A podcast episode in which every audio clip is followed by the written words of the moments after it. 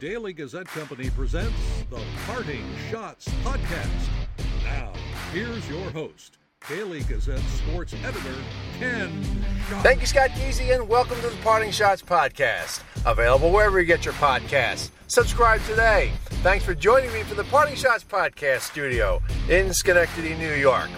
We have another great show for you. We'll have our usual uh, Union hockey segment as the men's and women's teams get ready for weekend action. The men hosting St. Lawrence at Clarkson, and the women going to Dartmouth and Harvard. Well, there's some sad news in the uh, Capital Region sports scene uh, uh, the, with the passing of uh, a bowling legend in Kenny Hall.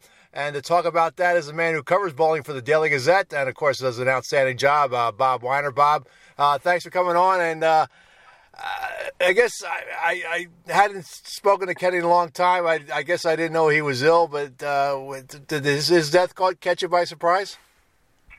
Not really, Ken. Uh, he was he was ill for quite some time, and it kind of escalated in the last year. So a lot of his bowling, I think a lot of his bowling friends uh, who didn't know him really well were, were surprised because at 65 is not that old to pass away but uh, he did have a lot of a lot of physical problems in the last year or two. Talk about his career. I mean, obviously he's a, a legend here locally, and he was on the on the PBA tour for a while. You know, he's probably one of the longest running members of the PBA tour. He was on the tour for six years full time. We don't really have anybody else who did that that long. And then he went another eight years part time.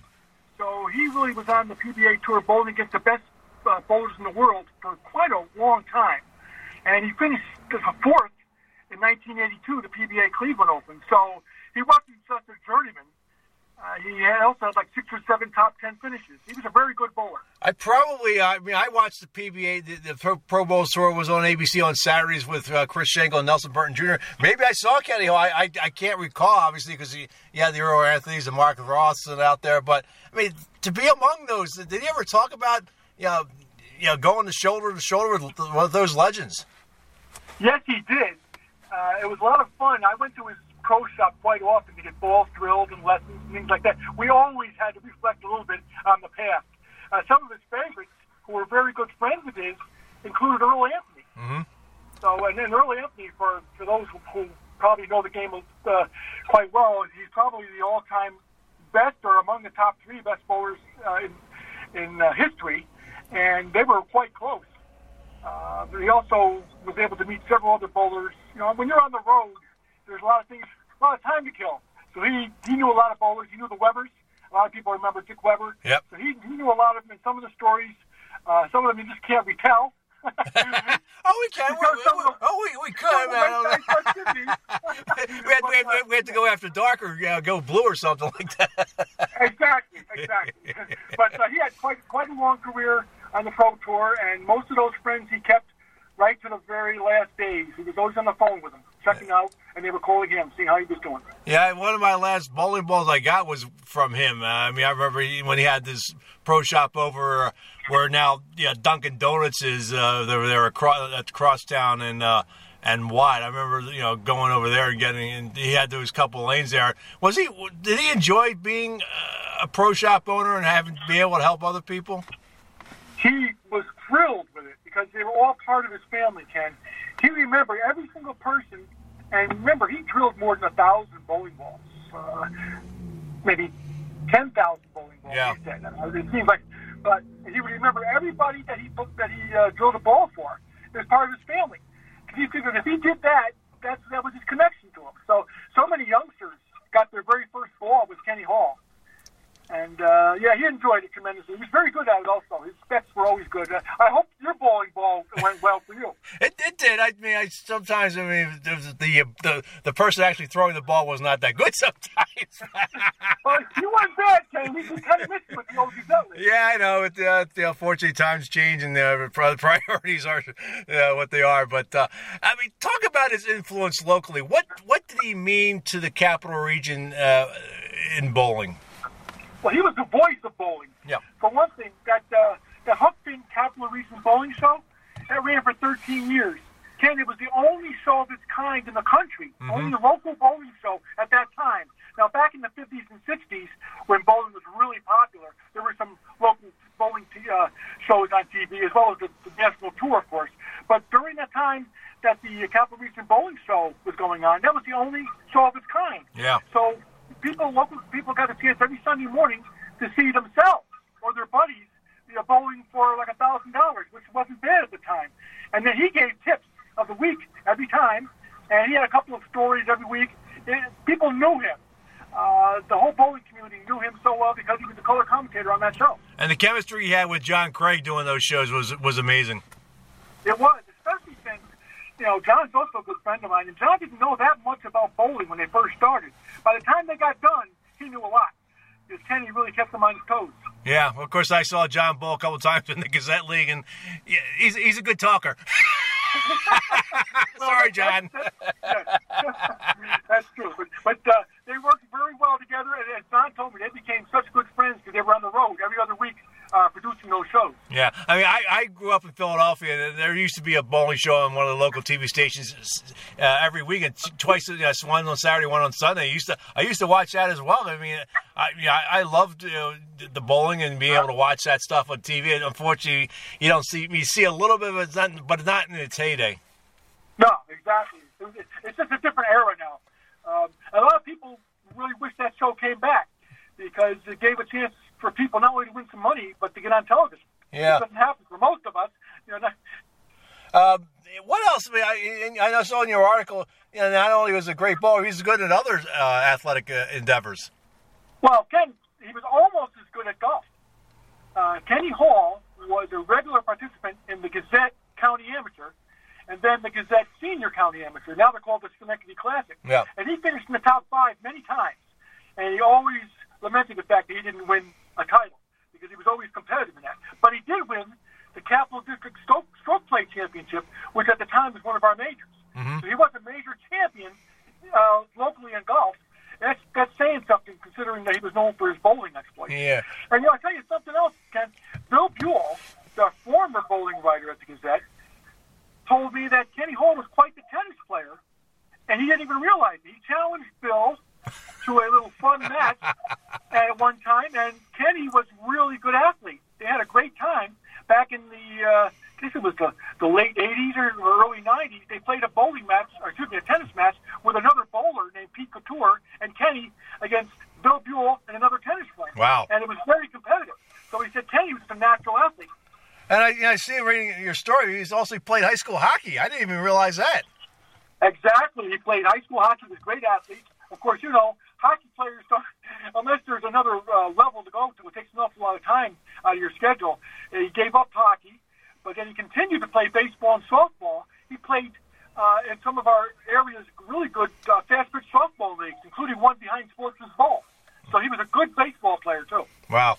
Uh, how much will he be missed here in the capital region? You there, Bob? Yes, I am, John. I'm sorry. How, how much will he be missed in the capital region? Oh, he'll be missed by so many people because he was really kind of one of a kind. He always had jokes to tell, stories, and he was a practical joker as well. He always pulled something on you. You never knew when he was going. to You knew at some point he was going to get you. You just didn't know when. Yeah, I mean, I mean, I I'm reading the one quote he said to you were in a recent column that you wrote. He, he said he, got, uh, I've got the touch so many lives in our sport, so I feel very lucky, and I, I think that, that probably sums him up. Just a uh, a great guy. I mean, I I always I was friends with him, but I know I knew him uh, through bowling, and uh, but yeah, he always he'd have some nice things to say, and uh, it's it's it was a tough day when we heard that that happen. Yes, you know, and it really, it really was. Uh, he was a great guy, one of a kind, always had a laugh. And uh, if you met Kenny Hall, you remember Kenny Hall. Yeah. So uh, I appreciate a few minutes, Bob. Of course, Bob's column uh, in the pocket runs every Friday in the Daily Gazette and online at dailygazette.com. We could usually get that up on uh, Thursday afternoon. Uh, Bob, appreciate a few minutes reminiscing about uh, Kenny Hall.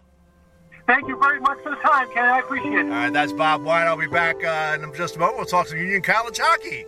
You're listening to the Parting Schotts Podcast. It's been a trying year for parents. They've been confronted with countless challenges and have always risen to the occasion. If it isn't too much to ask, the 370,000 high school student athletes in New York have one last request. Please, set an example. Disorderly fan conduct at high school athletic events is on the rise. It increasingly involves parents. There's no question that parents are passionate. There's no question they care about their children. But at a time when we're all wound a little more tightly than usual, it's worth remembering this about New York high school sports. Always be a good example. Stop unruly fan behavior before it starts. This message presented by the New York State Public High School Athletic Association and the New York State Athletic Administrators Association. Hi, this is Siena men's basketball coach Carmen Maciariello. You're listening to the Parting Schotts podcast with Daily Gazette sports editor Ken Schott. Welcome back to the podcast, and it's our weekly uh, Union hockey segment as we take a look at the uh, Dutchmen and Dutch women. Let's start with the uh, Dutchmen who had an um, interesting uh, weekend last weekend. Uh, once again, another blowout loss. Uh, this one was 6 2 to Brown in a game that was really over in the first period. Union was down 3 0 and I mean they got to three one, but then you know, Brown just took control. Brown was just the more dominant team in that game last Friday. Uh, so it was just a, a, rough outing for the Dutchmen, and they had to go to Yale on Saturday. And uh, it was interesting to see Yale was coming off a victory over RPI, and uh, it was also a, change in goals tending. Um, Kyle Chauvette uh, made his first ECAC hockey start, and he was brilliant. Made 30 saves in the 65 minutes that was played. It was a scoreless game, although late in the third period, uh, Liam Robertson apparently scored a goal. Nice move, uh, put a backhander into the net, and uh, just about over three minutes left in the third period to allegedly and apparently break a, a scoreless tie. But um, confusion reigned right after that, and um, I was watching the ESPN Plus broadcast, and the Yale broadcasters were speculating maybe there were the referees went off to the uh, the video room, uh, which is off the ice at, at Rink, and they were speculating maybe there was goaltender interference or maybe even offside. Uh, the replays that were they were basically showing was the, on the goal, and there was no goaltender interference. We didn't see any video going back to the uh, if there was any offside.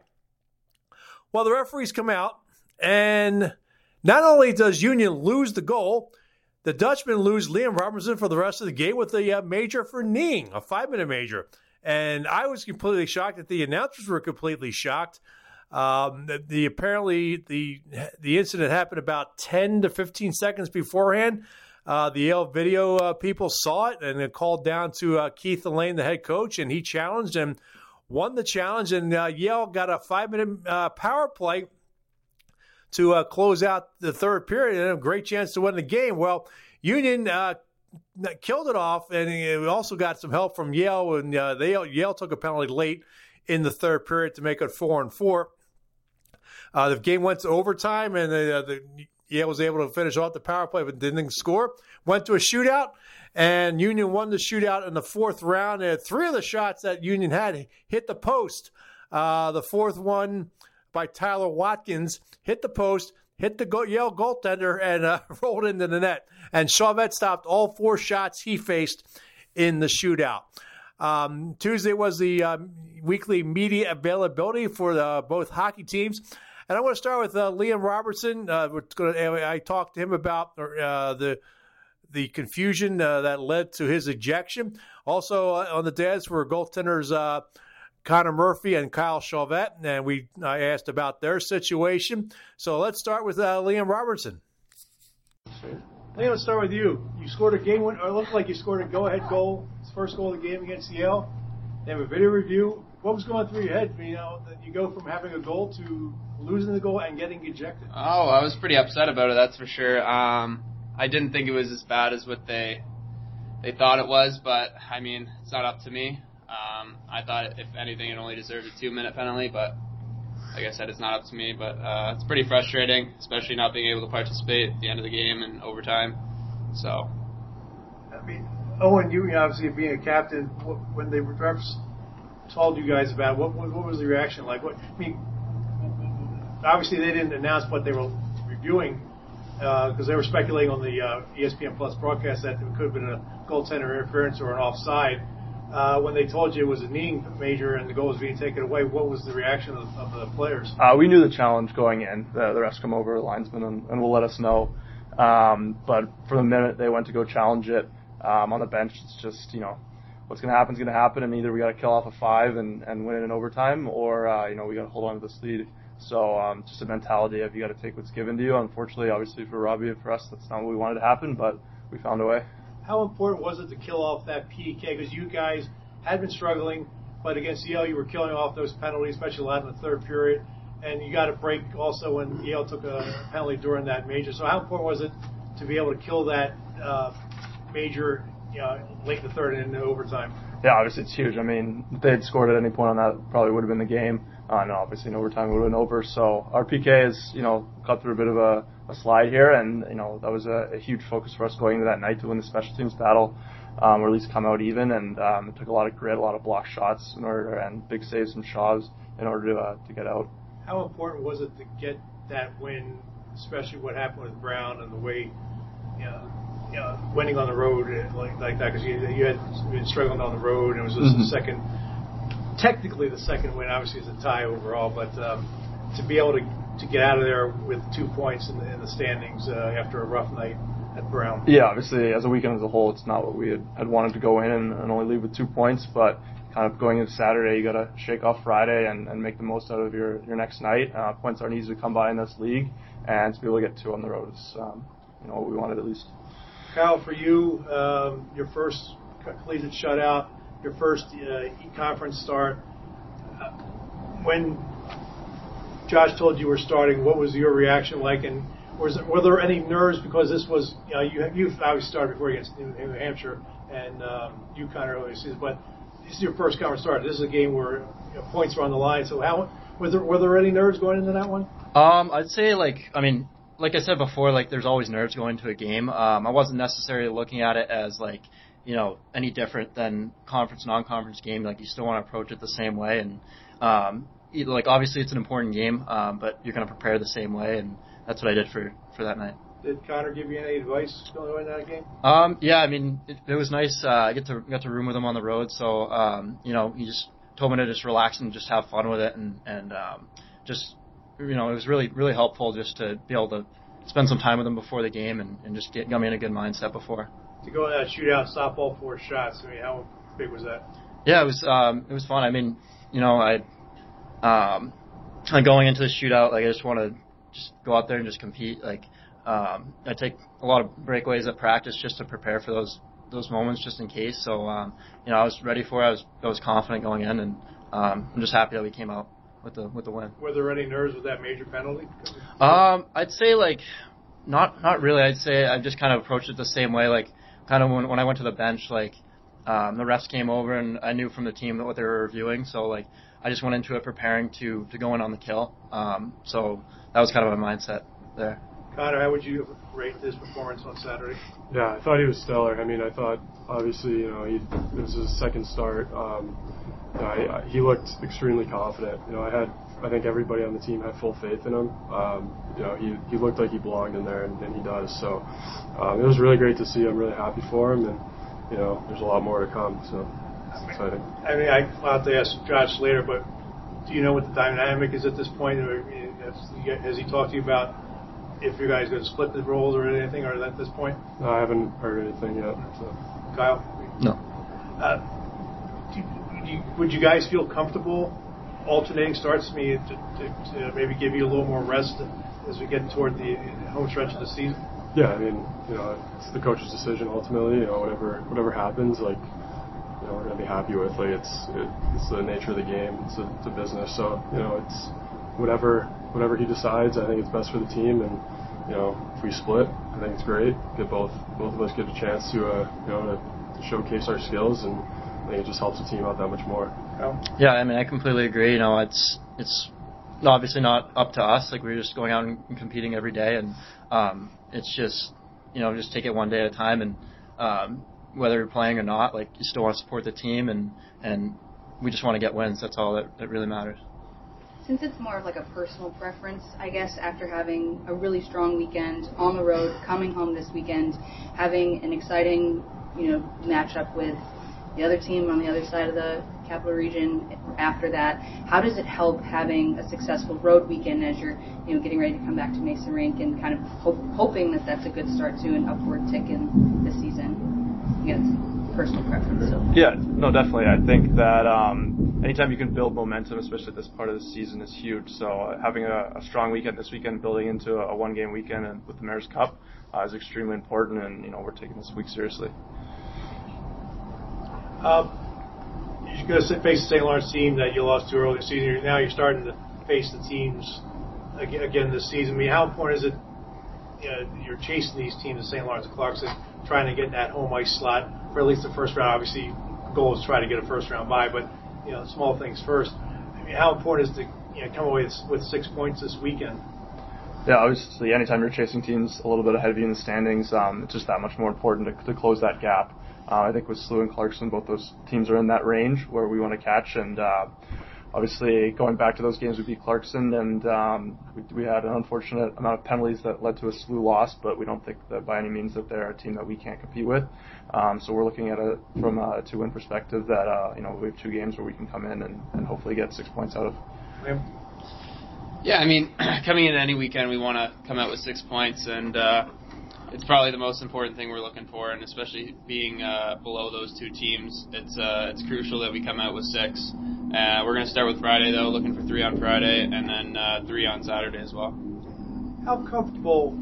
Get back to the goaltending situation to have two really good goaltenders on your team that, that you have confidence in. Well, yeah, it's it's what every dream or every team wants, and. Uh, I think we have the perfect two goalies for us. They've played outstanding this year so far, and uh, hopefully they can keep it up.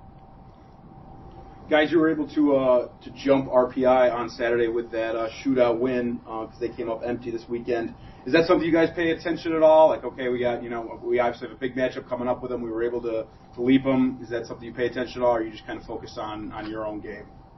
I think we'd be lying if we said we didn't look at it a little bit, but I think as much as you can, you really have to focus on yourself because you know at the end of the day, we can um, we can pick up as many points as we can, um, and we just got to look inward. Um, if you're constantly worrying about, you know, looking at scores uh, between periods of other games and trying to play the math game of, you know, who's jumping who, uh, where are you going to end up in the playoffs? Um, I think we're a little far away from that as of right now, so it's just picking up points and moving up as far as we can.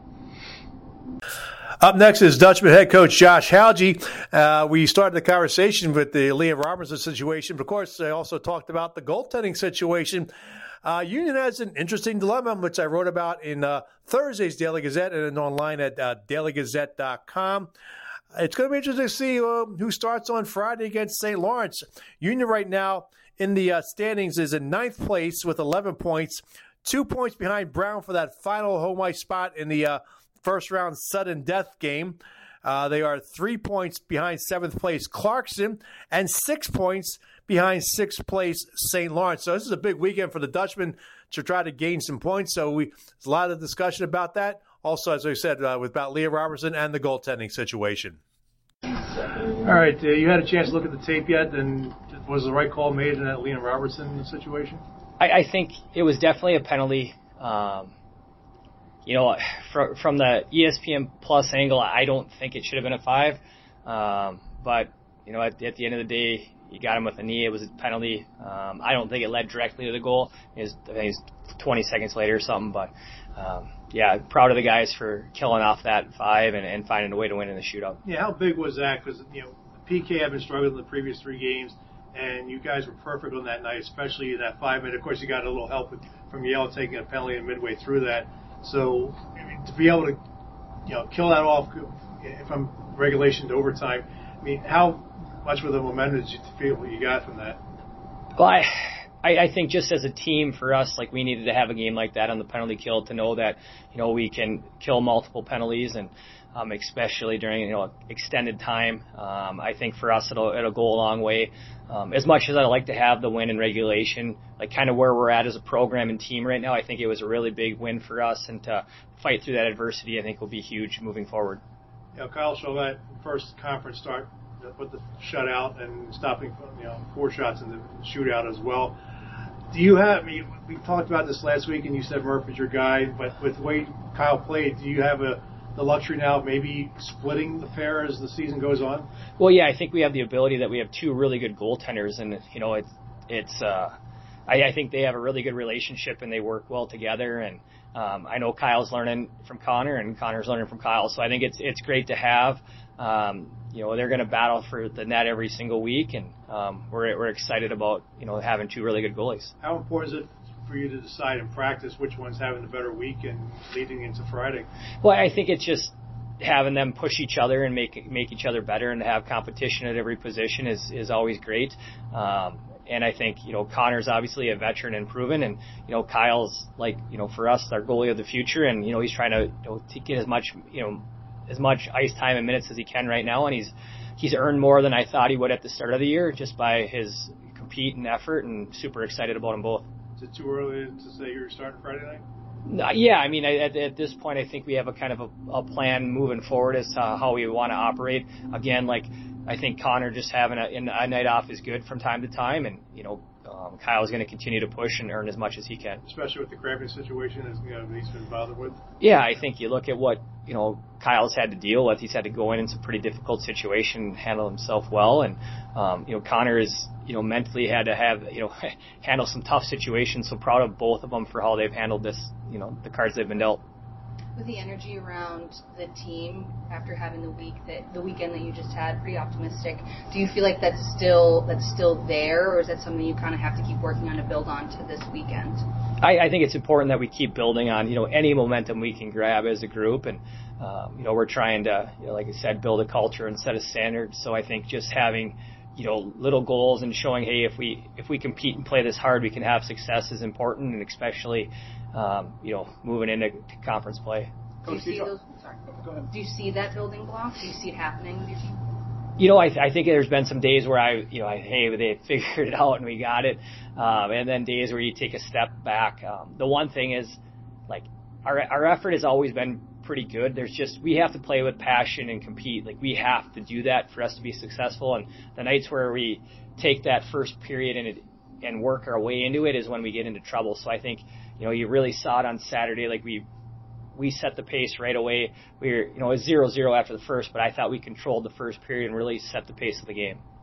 Coach, after coming up empty against Brown, did you feel like, uh, obviously with the you know some of the road struggles this year, did you feel like coming away with points against Yale was almost a must on Saturday?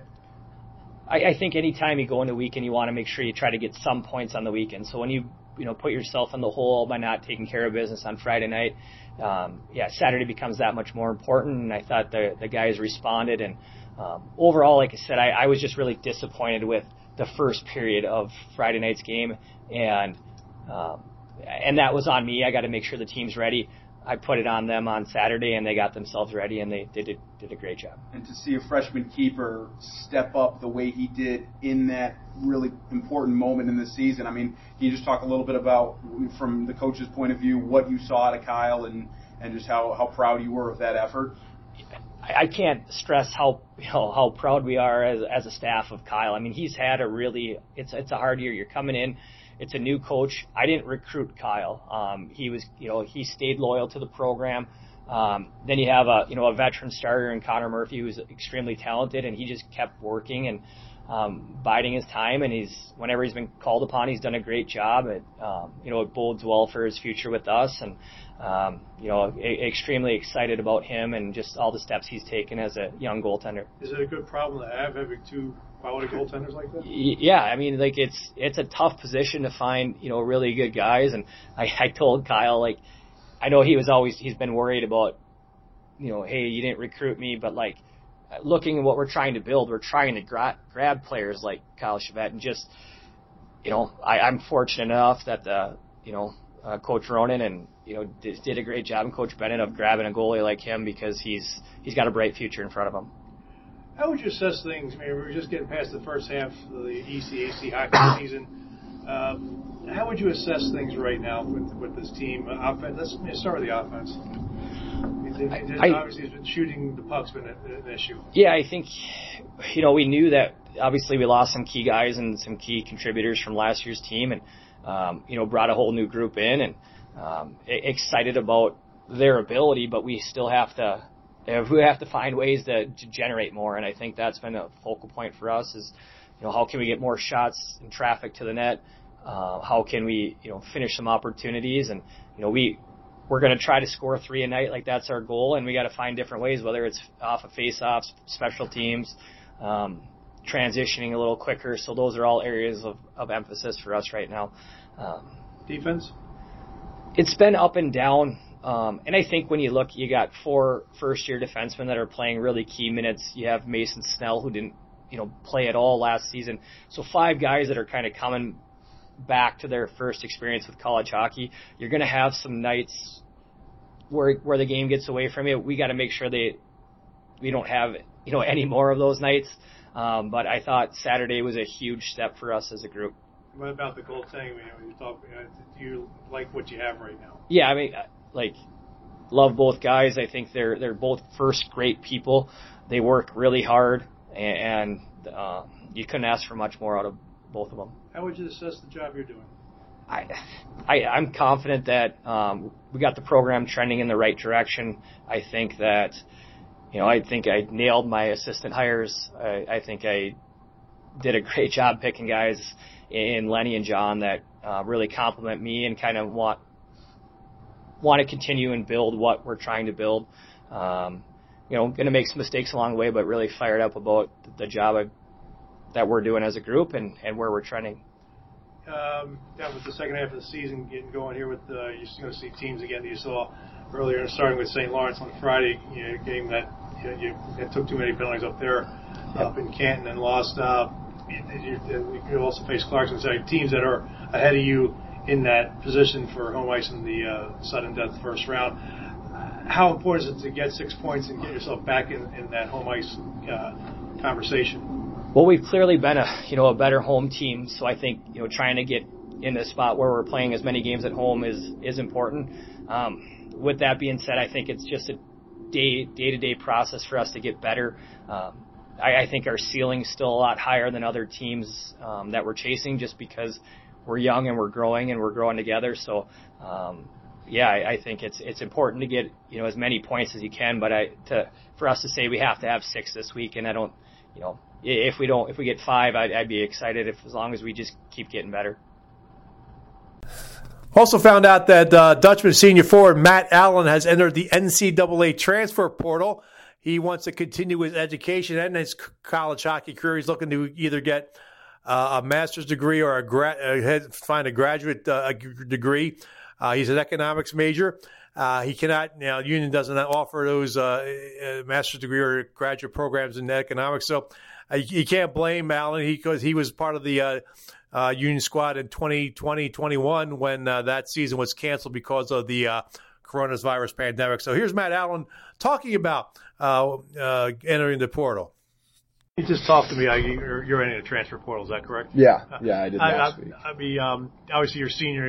It's circumstances beyond your control. Yeah. You can't play here because there's no graduate program. Right. How, how how tough is it? Because I mean, obviously, you probably you want to finish your college career at, yeah. at the place you started, but knowing with everything that happened with COVID, uh, to be able to have one more year, maybe somewhere else. I mean, how exciting is that? Yeah, no, it is. It's it's definitely exciting, especially because um, you know the guys who who entered last year um, are doing so well.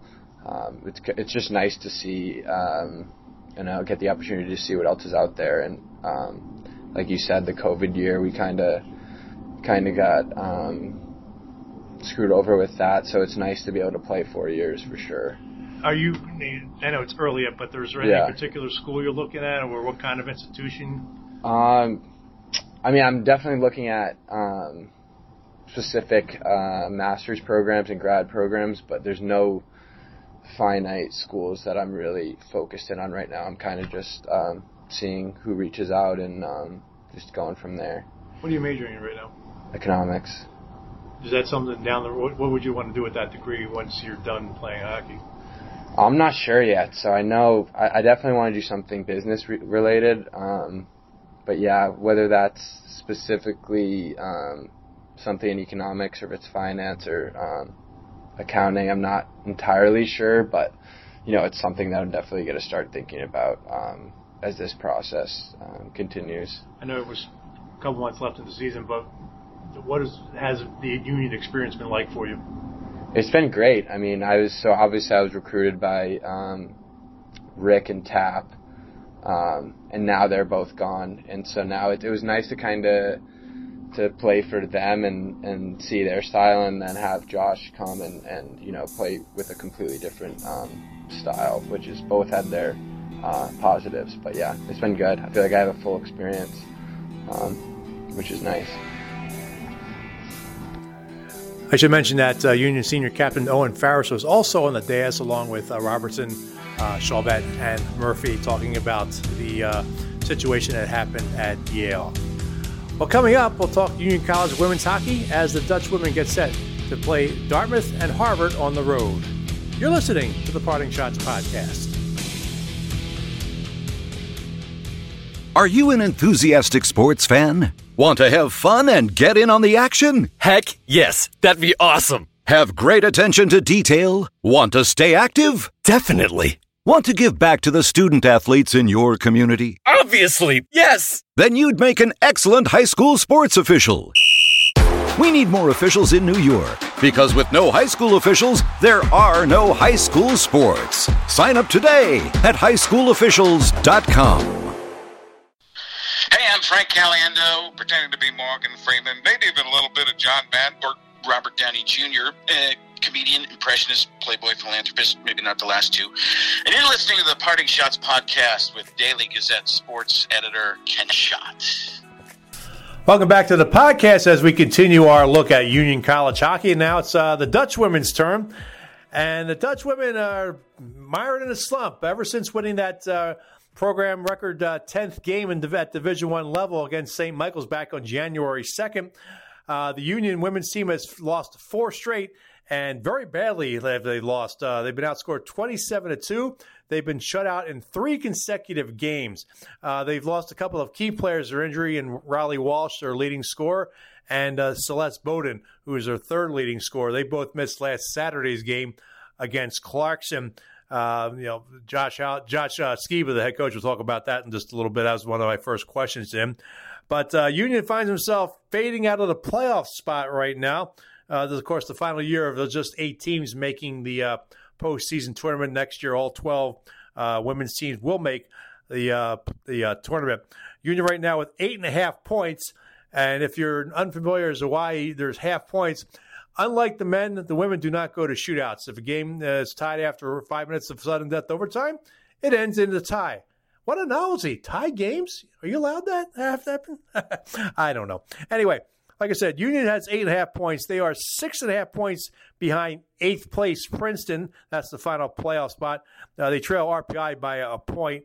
Uh, RPI and Union will play a, a, league game next Friday at Houston Fieldhouse and then play the Mayor's Cup uh, next Saturday. Uh, Union will head to uh, Dartmouth on Friday and Harvard on Saturday. Of course, the memorable game against Dartmouth back in November when they were the Dutchmen were Dutch women were down four to one in the third period. They rallied to tie it and won it in overtime on a Riley Walsh goal. Uh, the day before they had tied Harvard, so that was a good weekend for the Dutch women. They're looking to get back into that mode, and we'll have uh, Josh uh, Skiba and players Emily King, the uh, team captain, and goaltender Sophie Maksukis. Josh, can you uh, give us an update on the stats of Riley Walsh and Celeste Bowden? Um, in terms of like injuries, in terms, or injuries. Um, well, I think Celeste is injured right now. Just um, taking it kind of day by day for for her, and uh, I think Riley should be back in uh, the lineup hopefully this weekend. Yeah, scoring has dried up. Um, you have three straight shutouts. You haven't scored a goal since the final seconds of the uh, Cornell game. What do you have to do to get back to where you guys were? Well, I think I think we have to prepare uh, better. You know, I think for the last couple games, certainly not the results that that we want. Um, you know, I think I take full accountability for that. I think our group needs to be more prepared for what we're doing, and I think that falls and starts with with me in our preparation. So I think for for us, I think, you know, when you when you don't have success, um, I think some doubt starts to creep in in terms of our belief in what we're doing.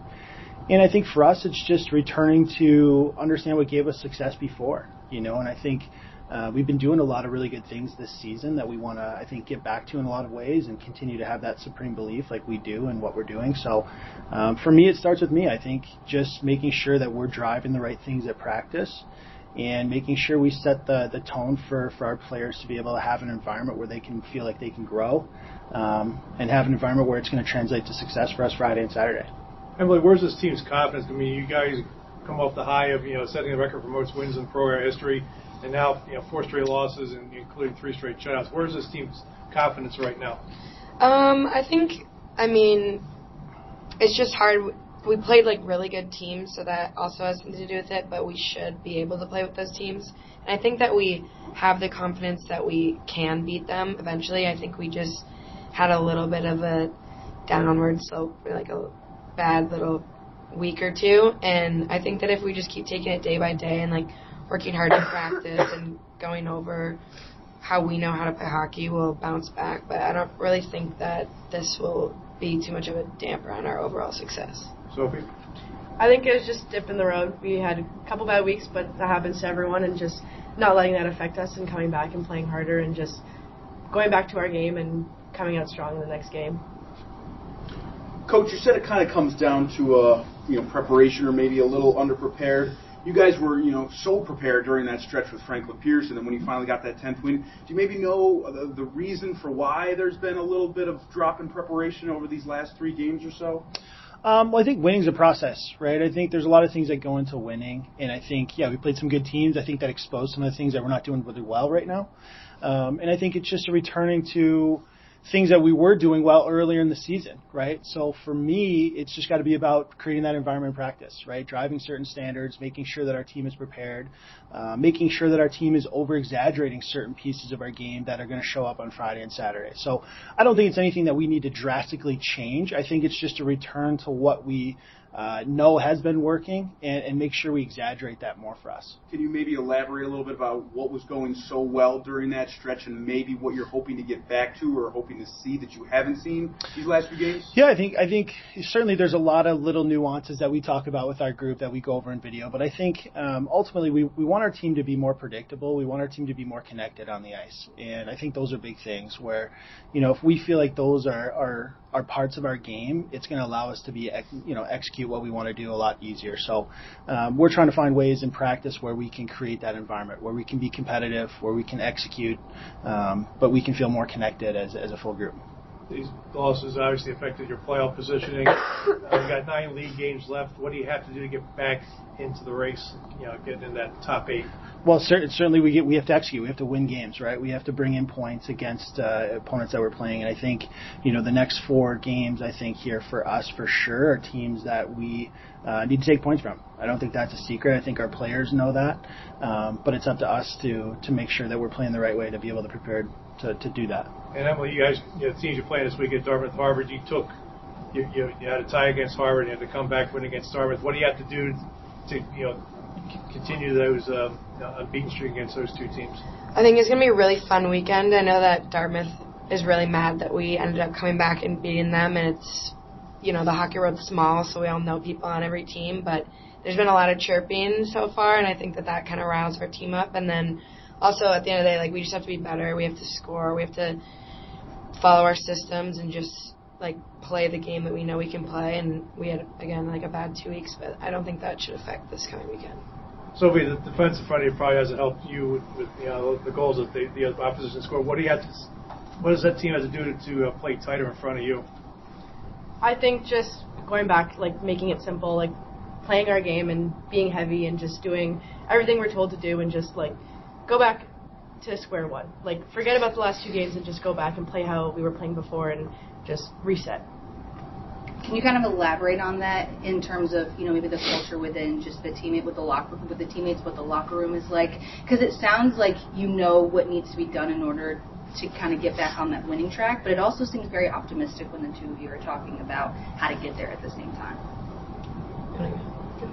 Uh, I mean, I don't. I feel like if you think about it too much, then you just start over analyzing the little things that might not matter as much. And I think that like as soon as we all just go on the ice and start playing and get really competitive with each other, then it becomes more fun, and our team's a lot better when we're having fun. So like in practice this week when we're scoring a bunch and looking at video where we celebrate a bunch after scoring and things like that, it hypes us all up. And I think that just finding like the positive sides of things really helps us. But if we dwell on the negatives and how we lost really badly over the last two weeks, then that kind of just keeps us down. So I, know, I think that Soph and I do a good job of helping everybody stay on the more positive aspect of things.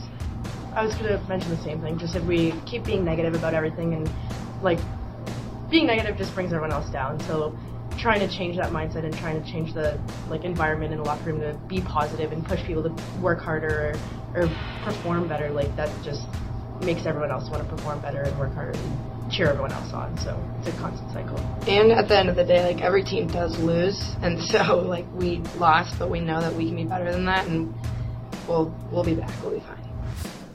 We'll wrap up the podcast and have the latest winners in the uh, Daily Gazette's You Pick'em Football contest, and I'll have my predictions for the NFL's divisional round.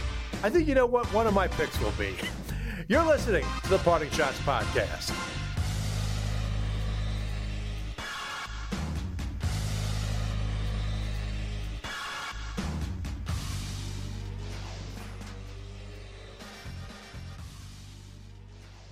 A game without a crowd is just a scrimmage. A performance without an audience is just a rehearsal.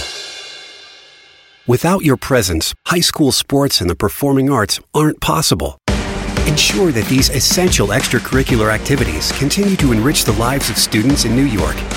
Purchase a ticket to your local high school's game or performance. This message presented by NISFA and the New York State Athletic Administrators Association. Hi, this is Daily Gazette opinion editor Mark Mahoney. You're listening to the Parting Schotts podcast with Daily Gazette sports editor Ken Schott. Back to wrap up the podcast. The Week 19 winner in the Daily Gazette's You Pick'em Football contest was Joseph Bieber of Outplus. Joseph wins a $100 Hannaford gift card. Congratulations, Joseph. The VIP winner was Scott Hudson of Emmerich Sales and Service. I went 4 and 2 last week to improve to 177 at 98 and 2. I am tied for first place with Andrew Crounce of Glenville Beverage. My Gazette colleague Adam Shinder went 5 and 1. He is 173, 102, and 2. I'll announce the winner of the You Pick'em Football contest, and that winner's name will appear in Thursday's Daily Gazette. To play in the contest, go to dailygazette.com and click on the You Pick'em Football banner.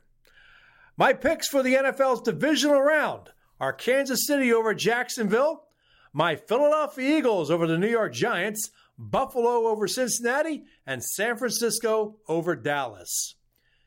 Keep checking out dailygazette.com and the print edition for the latest updates in news and sports on how COVID 19 is affecting us in the capital region.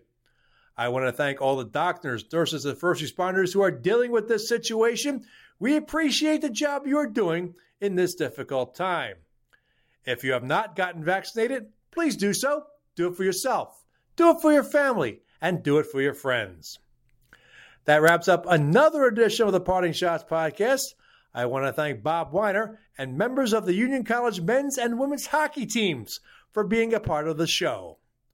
I'll have podcasts following the Union men's games against St. Lawrence on Friday and Clarkson on Saturday. I hope you'll listen. If you have questions or comments about the podcast, email them to me at schott, that's S C H O T T, at dailygazette.com. Follow me on Twitter at Slapschotts. The views expressed in the Parting Schotts podcast are not necessarily those of the Daily Gazette Company. The Parting Schotts podcast is a production of the Daily Gazette Company. I'm Daily Gazette sports editor Ken Schott. Thanks for listening, and I'll catch you next time. From the Parting Schotts podcast studio in Schenectady, New York, good day, good sports.